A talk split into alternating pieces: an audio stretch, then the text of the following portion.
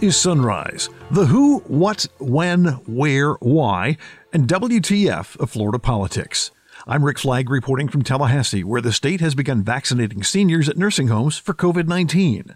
This is the beginning of the end to all of that for all of these people who have had to suffer with being alone and the mental health impacts of that in their elder years. Vaccinations are scheduled to begin at most Florida nursing homes on Monday, but the governor decided to get an early start in two counties that have an abundance of long term care facilities for seniors. 21,450 doses of Pfizer. We're splitting it between Broward and Pinellas, and the reason we chose those two is that there's a high concentration of these facilities in both counties. So between these two counties, uh, over the next week, we anticipate vaccinating um, 112 different facilities. A new report in the Fort Lauderdale News and Sun Sentinel accuses the state of artificially depressing the COVID death toll in the weeks before the election. But they're booming now. 125 additional fatalities were reported Wednesday, along with 11,541 newly confirmed cases of COVID 19. The man who runs the Florida Department of Law Enforcement is defending his officers, saying it was wrong for COVID whistleblower Rebecca Jones to compare FDLE agents to the Gestapo. The Gestapo dragged innocent men, women, and children out of their homes and murdered them. So to compare agents lawfully executing a search warrant to the Gestapo is is ridiculous, um, and, and it should be offensive to everyone. FDLE Commissioner Rick Swearingen says they have not completed their investigation of Jones, but he says she lied repeatedly about the raid on her Tallahassee home. On today's Sunrise Soapbox, Florida's Attorney General defends her support for a lawsuit that would have invalidated millions of votes in four swing states won by Joe Biden. Democrats call it an attempted coup. Ashley Moody says she was trying to bring faith and trust to the electoral process. Government officials want to see a fair election process that is done with integrity and if there are questions about that that the courts are given an opportunity to to hear those and in filing an amicus asking the Supreme Court to take jurisdiction that's what we were doing We'll also have your calendar of political events, plus the story of a Florida woman charged with attacking a maid and throwing her own German Shepherd from a second story balcony of a Motel 6. Don't worry, the dog is fine. And now the top stories on Sunrise for Thursday, December 17th.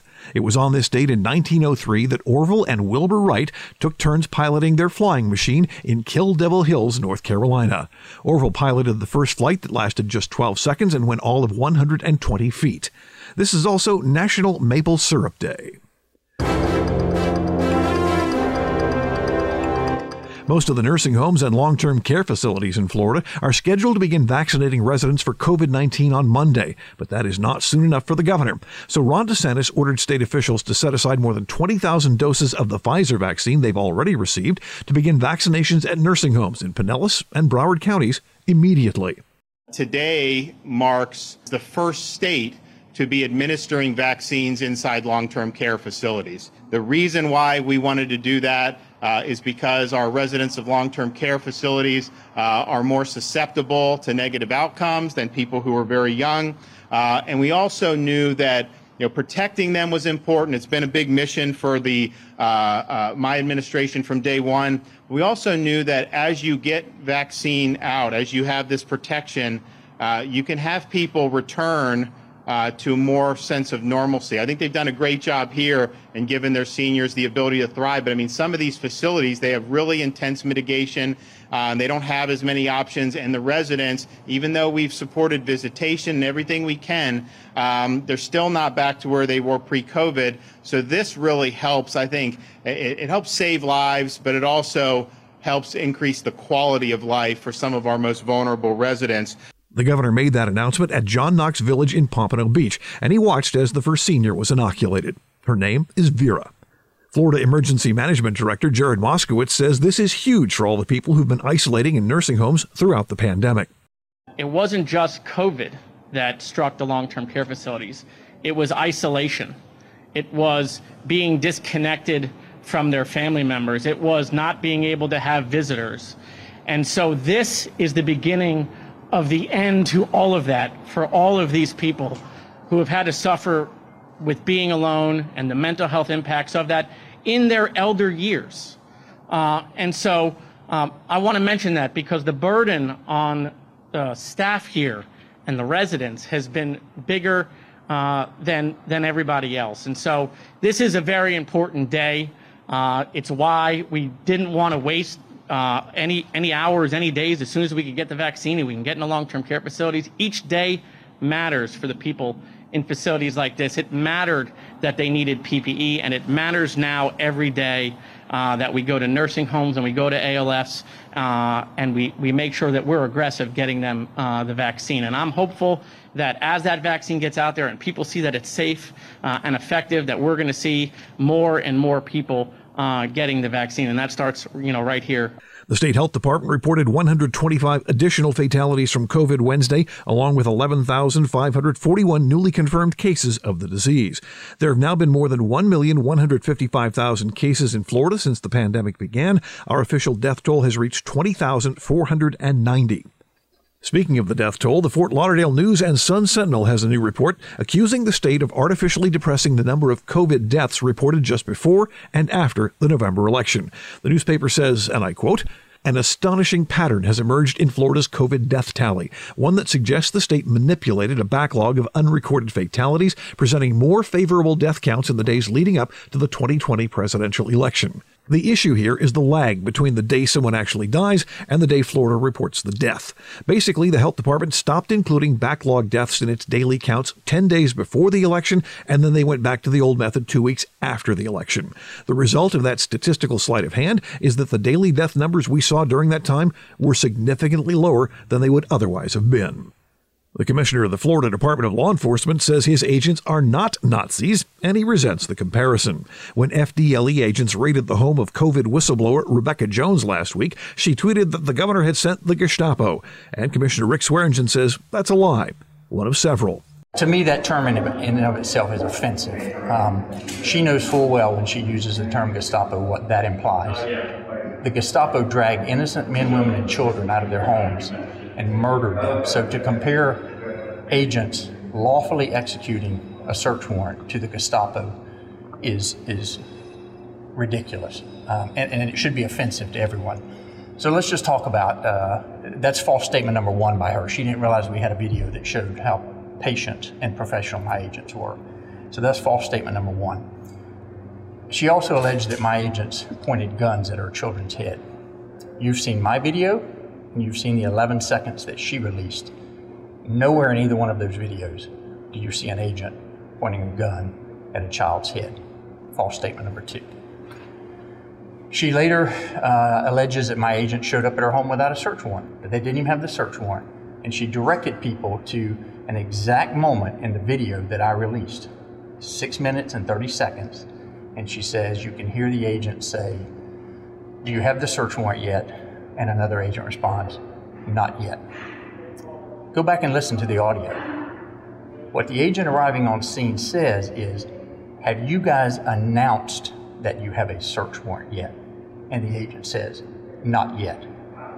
We had been trying to knock politely on her door, ring her doorbell, and called her numerous times to handle this in a manner that was respectful of the fact that there were children there false statement number three. She further said uh, that my agents knew they weren't violent and knew they don't, didn't have guns in the home. We have no way of knowing whether anybody has a gun in their home. I'm going to give her the benefit of the doubt that maybe she doesn't know gun laws in the state for that, so I'm not going to accuse her of making a false statement. When it comes to saying that she is nonviolent, if you simply Google Rebecca Jones in Louisiana, which is where she came from. The very first search item that is returned is a crime brief from Louisiana State University that outlines that Mrs. Jones was being terminated by LSU. They asked LSU police officers to be present. They must have suspected there'd be a problem. During that, she, she was asked to leave and apparently refused. So she wound up being arrested for trespassing, battery on a law enforcement officer, two counts, and resisting arrest, two counts. She was being terminated for undisclosed reasons. I don't, I don't know what the reason for the termination was. Um, when they advised her that she was terminated and asked her to leave, uh, she apparently said she had some research data on her computer that she was not leaving without getting her research data. Apparently, HR told her that's our data, it's our computer. When the officer asked her to leave based on the request from HR, she refused. He gave her a couple of offers to leave peacefully. She refused. When he advised her she was under arrest, she resisted. She kicked him in the groin. He was able to subdue her, forcibly subdue her, until other officers arrived. And it says in the report at that point he had to step aside due to the pain he suffered from the kick in the groin. Now, I have no personal ill will against Miss Jones, to be honest with you. Before seven to ten days ago, other than seeing her name in the headlines, had no idea who she was. I don't take any of these investigations personally, but in light of the allegations being thrown at law enforcement today, for her to make those false statements about the way law, law enforcement officers behaved, uh, I, I feel like that needs to be addressed. FDLE is still investigating allegations that Jones logged into a state health department messaging system and sent emails urging employees to speak out. But Florida Agriculture Commissioner Nikki Fried, who serves on the state cabinet and is technically one of Swearingen's bosses, says Jones is not the real issue here. It's the guy who turned her into a whistleblower, Governor DeSantis. But I want to take everybody back to why we were here to begin with. And the reality is that if the governor had been transparent with the people of our state it's been well documented that he continues to spin data, um, hasn't listened to science or to, to medical experts, has completely uh, suppressed numbers when it comes to those inside of DOC in our prison system, uh, to the nursing homes. And we would not be here today if he, in fact, still had the trust of the people. People have relied for uh, other information not coming from the governor's office, and that is why we're here today in the situation. And he continues to lodge character attacks um, from the governor's mansion is absolutely irresponsible. Next up on Sunrise, Florida's Attorney General defends her participation in the GOP effort to throw out millions of votes in four swing states and finagle a second term for Donald Trump. But first, a word from the sponsors. You're listening to the Sunrise Podcast from Florida Politics, and we are much obliged. If you live along the I 4 corridor, learn to use your business experience to impact public policy. Apply by January 8th to the Central Florida Political Leadership Institute at cflpli.org.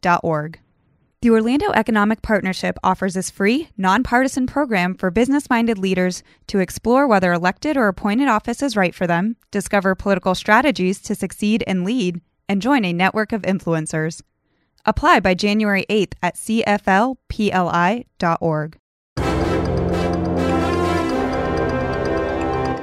Welcome back to Sunrise. When Ashley Moody ran for Attorney General two years ago, she promised to put the law ahead of politics. But after the last couple of weeks, it's safe to say she has failed miserably. Moody was one of the Republicans who filed a brief supporting a lawsuit by the Attorney General of Texas, who wanted the Supreme Court to disenfranchise millions of voters in four swing states won by Joe Biden. After Tuesday's cabinet meeting, Moody told Politico Florida reporter Gary Fineout she was not trying to overturn the will of the American people. She claims she only wanted the court to hear the arguments so people would know all the legal challenges had been reviewed. What I did in this instance was ask the Supreme Court to do what I believe courts of law do so well, and that is take arguments and questions of law, questions of fact, and come come to a conclusion and resolution for the stability of our country and society and, and states. The final question is, all right, so yes, it was to take jurisdiction and to recognize the Texas case. Did you agree with the remedy that was being suggested in the Texas case, which was to throw out the votes of millions of Americans and why wouldn't that be viewed as an anti-democratic This act? was not. This was about asking the Supreme Court to take jurisdiction and decide a case that they had not done so yet, and that was the issue that has been argued previously, and that is whether state electors and state judiciaries can arbitrarily change law opposite of the direction, the specific direction of their legislatures, and whether or not that can be heard by the Supreme Court on one state's challenge to another.